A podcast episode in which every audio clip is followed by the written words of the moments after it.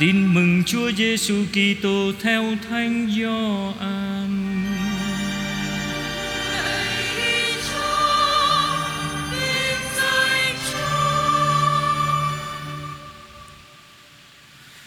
Khi ấy, ông Gioan thấy Đức Giêsu tiến về phía mình liền nói: Đây là Chiên Thiên Chúa, đây đấng xóa bỏ tội trần gian.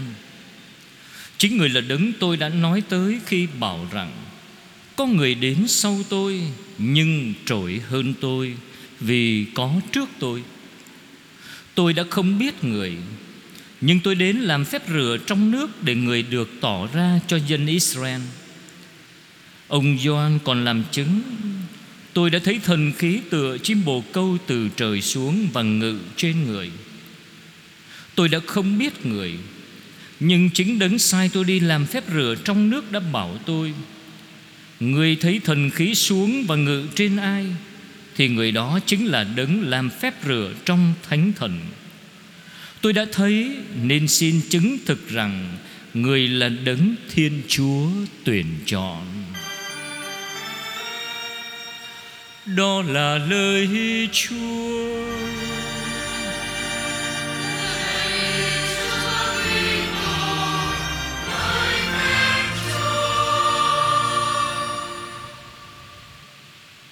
Thưa anh chị em, Tôi xin chia sẻ với anh chị em bốn điểm Trong phần hiệu lời Chúa Của ngày Chủ nhật thứ hai Thường niên năm A. Bài chia sẻ của tôi hôm nay sẽ dài hơn bình thường. Xin anh chị em vui lòng. Điểm thứ nhất là bài đọc một tích từ sách ngôn sứ Isaiah chương 49 câu 3 Câu 5 cho tới câu 6 Thưa anh chị em, Trong lễ Chúa Giêsu chịu phép rửa đó và chúng ta Chủ nhật trước thì chúng ta không có cử hành Cử hành vào ngày thứ hai đó. Thì chúng ta đã đọc cái bài ca đầu tiên Trong các bài ca về người tôi tớ. Tôi muốn đề cập đến bốn bài ca Trong sách Isaiah đệ nhị Mà ta thường gọi là các bài ca về người tôi tớ Hay là người tôi trung Mỗi bài ca phát họa dung mạo người tôi tớ của Thiên Chúa Nhưng nhấn mạnh đến những khía cạnh khác nhau. Trong bài ca thứ nhất Chúng ta khám phá ra ba điểm quan trọng. Người tôi tớ được Thiên Chúa tuyển chọn để thực hiện một sứ mạng rõ ràng. Sứ mạng đó là làm sáng tỏ đức công chính của Đức Chúa Và nâng đỡ tất cả những người bất hạnh. Cuối cùng, sứ mạng này liên quan đến toàn thể nhân loại, Được diễn tả bằng một câu nói thật đẹp, Các hải đảo xa xăm. Đó là điều mà ta gọi là tính cách phổ quát Trong kế hoạch cứu độ của Thiên Chúa. Bài ca đầu tiên không có xác định ai là người tôi tớ của Thiên Chúa. Bài ca mô tả một nhân vật thực sự Hay chỉ là một dung mạo lý tưởng của người tôi tớ thật sự của Thiên Chúa? Bài ca thứ hai mà chúng ta vừa nghe trong bài đọc một Sẽ giúp chúng ta hiểu rõ hơn, thưa anh chị em. Tuy nhiên, Trước khi trả lời câu hỏi nêu trên, Chúng ta đừng quên rằng cả các bậc văn thánh kinh trước tiên là một mặt khải về Thiên Chúa và kế hoạch của người. Điều đó thật rõ ràng vì những chữ cuối cùng của bài đọc một hôm nay nói lên điều đó. Ta đặt ngươi làm ánh sáng muôn dân để ngươi đem ơn cứu độ của ta đến tận cùng cõi đất. Một lần nữa, Thánh Kinh cho chúng ta biết kế hoạch của Thiên Chúa là một kế hoạch cứu độ và liên quan đến toàn thể nhân loại đến tận cùng cõi đất. Ở đây, Sứ mạng của người tôi tớ được diễn tả bằng một kiểu nói làm chúng ta ngạc nhiên. Ta sẽ dùng ngươi để biểu lộ vinh quang. Câu nói ngắn gọn này đề cập đến một điều phi thường. Vinh quang của Thiên Chúa Chính là sự hiện diện rực rỡ của người. Ta sẽ dùng ngươi để biểu lộ vinh quang Muốn nói rằng một cá nhân hay một dân tộc Có thể trở nên người mang vinh quang của Thiên Chúa, Có thể chiếu tỏ ánh sáng của Thiên Chúa. Điểm thứ ba Câu cuối cùng của bài đọc một hôm nay nói rất rõ điều đó, thưa anh chị em. Ta đặt ngươi làm ánh sáng muôn dân Để ngươi đem ơn cứu độ của ta đến tận cùng cõi đất. Chúng ta nhớ lại các bản văn của sách Isaiah Được đọc trong lễ hiển linh đó. Bản văn hôm nay lấy lại chính chủ đề đó. Jerusalem là người mang ánh sáng của Thiên Chúa Để hướng dẫn các quốc gia. Ở đây ngôn sứ Isaiah lại sử dụng một kiểu nói tương tự. Thiên Chúa tôi thờ là sức mạnh của tôi Tất cả mọi sức mạnh, tất cả mọi ánh sáng không phát xuất từ chúng ta, nhưng từ Thiên Chúa đang ngự trong chúng ta. Một câu khác cũng gây ngạc nhiên trong bài đọc một hôm nay mà chúng ta đã nghe trong bài ca thứ nhất, làm ánh sáng muôn dân trở thành khí cụ của Thiên Chúa để đem ơn cứu độ của Thiên Chúa đến tận cùng cõi đất. Đó chính là ơn gọi của đấng Mêsia Ở đây không đề cập đến một đấng Messia vua nhưng là một đấng Messia tôi tớ. Với bốn bài ca về người tôi tớ trong sách Isaiah, việc trông chờ đấng Messia mang một diện mạo khác. Điểm thứ tư, còn một câu nói, câu hỏi khó hiểu khác. Người tôi tớ nhiệm màu này là một cá nhân hay một tập thể Thưa anh chị em Trước hết Người tôi tớ này được gọi là Israel Hỡi Israel, Ngươi là tôi trung của ta Ta sẽ dùng ngươi để biểu lộ vinh quang. Vì thế, người tôi trung là một tập thể, Đó là dân tộc Israel, Được Chúa trao ban sứ mạng, Phục vụ thế giới. Kế hoạch của Thiên Chúa là phổ quát, Nhưng để hoàn thành kế hoạch của người, Thiên Chúa đã chọn một dân riêng, Đó là dân Israel. Đức Chúa đã phán cùng tôi Hỡi Israel, Ngươi là tôi trung của ta Ta sẽ dùng ngươi để biểu lộ vinh quang. Vậy khó khăn ở chỗ nào, Thưa anh chị em? Đọc những câu tiếp theo chúng ta sẽ thấy, Người là đấng nhào nặng ra tôi Từ khi tôi còn trong lòng mẹ, Để tôi trở thành người tôi trung Đem nhà gia cấp về cho người Và quy tụ dân Israel chung quanh người. Nếu người tôi trung là Israel, làm thế nào ta có thể nói người sẽ quy tụ dân Israel chung quanh người? Cách chung người ta nghĩ rằng Bản văn đề cập đến một nhóm nhỏ, những người trung thành, Một số sót nhỏ bé, Những người có lòng tin sắc son, Không hề bị trao đảo trong lúc bị lưu đày hay bị bắt bớ Chính với nhóm nhỏ này Mà Thiên Chúa tin tưởng giao phó sứ mạng nâng đỡ anh em mình Để quy tụ họ lại Và đưa họ trở về xứ sở Hoặc như ngôn sứ Isaiah đã nói, đem nhà gia cớp về cho người và quy tụ dân Israel chung quanh người. Nhưng việc tái lập dân tộc này trong kế hoạch cứu độ của Thiên Chúa là tiền đề cho việc cứu độ toàn thể nhân loại. Ta sẽ đặt ngươi làm ánh sáng muôn dân để ngươi đem ơn cứu độ của ta đến tận cùng cõi đất. Thưa anh chị em, Chúa cũng nhờ chúng ta những người Kitô hữu nè, những người mang lấy Chúa Kitô trong mình giới thiệu Thiên Chúa là tình yêu là cha giàu lòng thương xót cho những anh chị em chưa nhận biết Chúa bằng chính đời sống bác ái yêu thương của tất cả chúng ta những người Kitô hữu của Chúa. Chúng ta bước sang điểm thứ hai đáp ca Thánh Vịnh 39. Thưa anh chị em, Thánh Vịnh 39 mà chúng ta vừa nghe một ca viên hát là một Thánh Vịnh tạm tạ Chúa và xin người phù giúp. Phần trích đoạn hôm nay tóm tắt tuyệt vời khám phá của Thánh Kinh về hy tế Chúa chẳng thích gì tế phẩm và lễ vật nhưng đã mở tay con Từ bình minh của nhân loại Thiên Chúa đã mở tay con người Để bắt đầu với con người một cuộc đối thoại tình yêu Thánh Vịnh 39 phản ánh việc thực tập lâu dài của dân Israel để bước vào cuộc đối thoại này.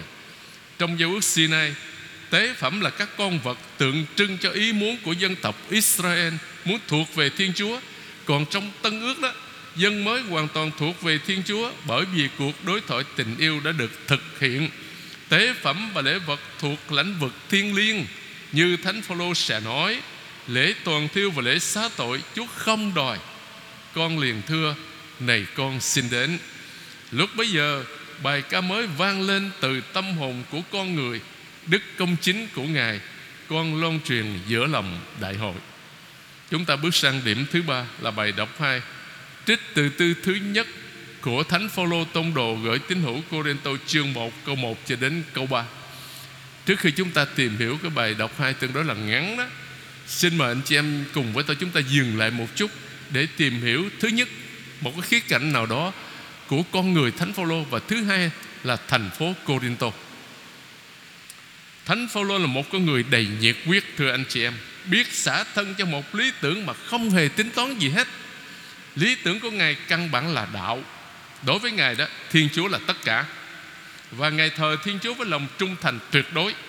Chính vì thế mà lúc đầu Ngài bắt bớ các Kitô hữu Vì cho họ là những kẻ lạc đạo. Nhưng sau đó Ngài lại rao giảng Đức Kitô. Vì được mặc khải, Đức Kitô là vị cứu tinh duy nhất. Lòng nhiệt thành vô điều kiện này biểu lộ qua một đời sống quên mình Để phục vụ đấng mà Ngài yêu mến. Ngài không quản nhọc nhằn, đau khổ, thiếu thốn, hiểm nguy Miễn sao hoàn thành được nhiệm vụ. Không gì có thể tách Ngài ra khỏi tình yêu Thiên Chúa và Đức Kitô. Nói đúng hơn mọi gian khổ đều quý giá Vì làm cho Ngài được thông phần cuộc thương có Và thập giá của Thầy mình Đặc biệt trong ba cuộc hành trình truyền giáo của Ngài. Dù gặp biết bao thử thách gian trưng Ngài đã thiết lập nhiều giáo đoàn mà Corinto là một trong những giáo đoàn Được Ngài thành lập trong chuyến đi truyền giáo lần thứ hai. Thánh nhân đã ở lại giảng dạy tại đó hơn 18 tháng, Từ cuối năm 50 cho đến giữa năm 52 Theo cách hoạt động thông thường của Ngài ở các trung tâm lớn đó, Thánh Phaolô muốn gieo hạt giống đức tin tại cửa khẩu sầm quốc nổi danh này. Mong hạt giống ấy sinh qua kết trái trong cả xứ Achaia. Quả thật, Ngài đã gây dựng một cộng đoàn vững mạnh tại đó. Điểm thứ hai, Thành phố Corinto, thưa anh chị em. Thành phố Corinto là một trung tâm văn hóa Hy Lạp, Là giao điểm của nhiều trào lưu tư tưởng và tôn giáo khác nhau, Với một nhịp sống xô bồ mà ai cũng biết tiếng hết. Nay có những vấn đề xã hội của một thành phố lớn. Thiểu số dân cư là giàu, Còn đa số thì nghèo, Gồm những người nô lệ, Những người cùng đinh, bị khinh chê, Những người thấp cổ bé hồng. Điều này ảnh hưởng đến tinh thần của giáo đoàn. Các tín hữu thì thật sốt sắng, Nhưng lại bị nhịp sống vô đạo Và vô luân bên ngoài đe dọa. Đức tin Kitô giáo còn non trẻ, Tiếp xúc với một thành phố như thế Quả là một sự kiện Đặt ra nhiều vấn đề tế nhị Cho người mới theo đạo. Thưa anh chị em, những lời đầu tiên của bài đọc hai hôm nay cho ta thấy ngay toàn bộ các bức thư thánh nhân gửi cho các cộng đoàn tín hữu đầu tiên. Ngài được Thiên Chúa kêu gọi và viết cho những người được gọi. Tôi là Phaolô, bởi ý Thiên Chúa được gọi làm tông đồ của Đức Kitô Giêsu, được kêu gọi làm dân thánh. Thánh Phaolô là tông đồ của Đức Kitô Giêsu, không phải do Ngài tự phong, nhưng bởi ý Thiên Chúa và quyền hành của Ngài phát xuất từ đó và Ngài ngỏ lời với giáo hội của Chúa tại Corinto Đồng thời Thánh Phaolô cũng nhắc đến mối liên hệ của cộng đoàn Corinto với các cộng đoàn Kitô hữu khác. Kính gửi hội thánh của Thiên Chúa ở Corinto, những người đã được hiến thánh, hiến thánh trong Đức Kitô Giêsu được kêu gọi làm dân thánh cùng với tất cả những ai ở bất cứ nơi nào kêu cầu danh Chúa chúng ta. Đức Giêsu Kitô là Chúa của họ và của chúng ta. Xin Chúa ban cho chúng ta ân sủng và bình an thưa anh chị em. Bởi vì nếu không có Chúa chúng ta không có thể làm gì thành công được hết. Và nếu không có bình an Chúa ban thì chúng ta không thể tìm được sự thanh thản trong tâm hồn giữa muôn vàng sóng gió của cuộc đời. Và cuối cùng thưa anh chị em đó là bài tin mừng. Tin mừng mắc theo chương 1 câu 29 cho đến 34. Cái bài chia sẻ tôi chia sẻ bài tin mừng hôm nay nó sẽ dài hơn chút. Thưa anh chị em Câu chuyện mà chúng ta nghe trong bài tin mừng đó, Xảy ra sau khi Chúa Giêsu chịu phép rửa tại sông Giođan bởi ông Gioan. Chính vào lúc đó ông Gioan hiểu rằng người anh em bà con của mình chính là đấng Messia. Bộ mặt của thế gian đã thay đổi. Nhân loại bước vào giai đoạn thứ hai trong lịch sử của mình. Có thời kỳ trước đấng Messia, thời kỳ chờ đợi. Và bây giờ đấng Messia đang ở trước mặt ông. Người đến như các ngôn sứ đã tiên báo Lúc bấy giờ mắt của Thánh Gioan tẩy giả mở ra Toàn bộ đoạn tin mừng chúng ta vừa nghe nói cho ta biết, Ông đã chiêm ngưỡng như thế nào. Ta kể tao nói là ông gần như có một cái thị kiến vậy đó. Về và mầu nhiệm Đức Kitô đã được mặc khải cho ông. Chúa Giêsu vừa là chiên Thiên Chúa. Con người trên đó thần khí ngự trị, Con Thiên Chúa, Chính người là đấng xóa tội trần gian. Chúng ta tìm hiểu từng điểm một, anh chị em. Con chiên. Khiến chúng ta nghĩ đến con chiên vượt qua, Nghi thức lễ vượt qua hàng năm nhắc Cho dân Israel nhớ rằng thiên, Chính Thiên Chúa đã giải thoát họ. Đêm dân Israel được Chúa đưa ra khỏi Ai Cập, Ông Moses truyền cho dân cử hành nghi thức truyền thống. Nhưng nhấn mạnh từ nay về sau, Hàng năm nghi thức này nhắc anh em nhớ rằng Thiên Chúa đã đi qua giữa anh em để giải thoát anh em. Máu chiên là dấu chỉ giải thoát anh em. Thánh Gioan Tẩy Giả áp dụng danh xưng này cho Chúa Giêsu, người là chiên vượt qua. Người chính là sự hiện diện của Thiên Chúa, sự vượt qua của Thiên Chúa đã giải thoát dân người. Chính Đức Kitô đã giải thoát chúng ta khỏi ách nô lệ tội lỗi. Người xóa bỏ tội lỗi của trần gian Người hòa giải nhân loại với Thiên Chúa Vì thế Người chính là đấng Messiah muôn dân trong đời con chiên cũng khiến chúng ta nghĩ đến người tôi trung của Thiên Chúa Mà sách Isaiah đệ nhị đã nói. Người được so sánh với con chiên vô tội Mang lấy tội lỗi của muôn người. Cuối cùng, Chiên Thiên Chúa có nghĩa là con chiên được Chúa ban, Thiên Chúa ban cho, Khiến ta nhớ đến hy tế ông Abraham dâng lên cho Chúa. Khi Isaac, đứa con trai độc nhất, hỏi, Nhưng con chiên để dân của lễ toàn thiêu ở đâu thưa cha? Ông Abraham trả lời, Con ơi Chính Đức Chúa sẽ ban cho. Ở đây Thánh Doan tẩy giả cho ta thấy con chiên đích thực được Thiên Chúa chuẩn bị.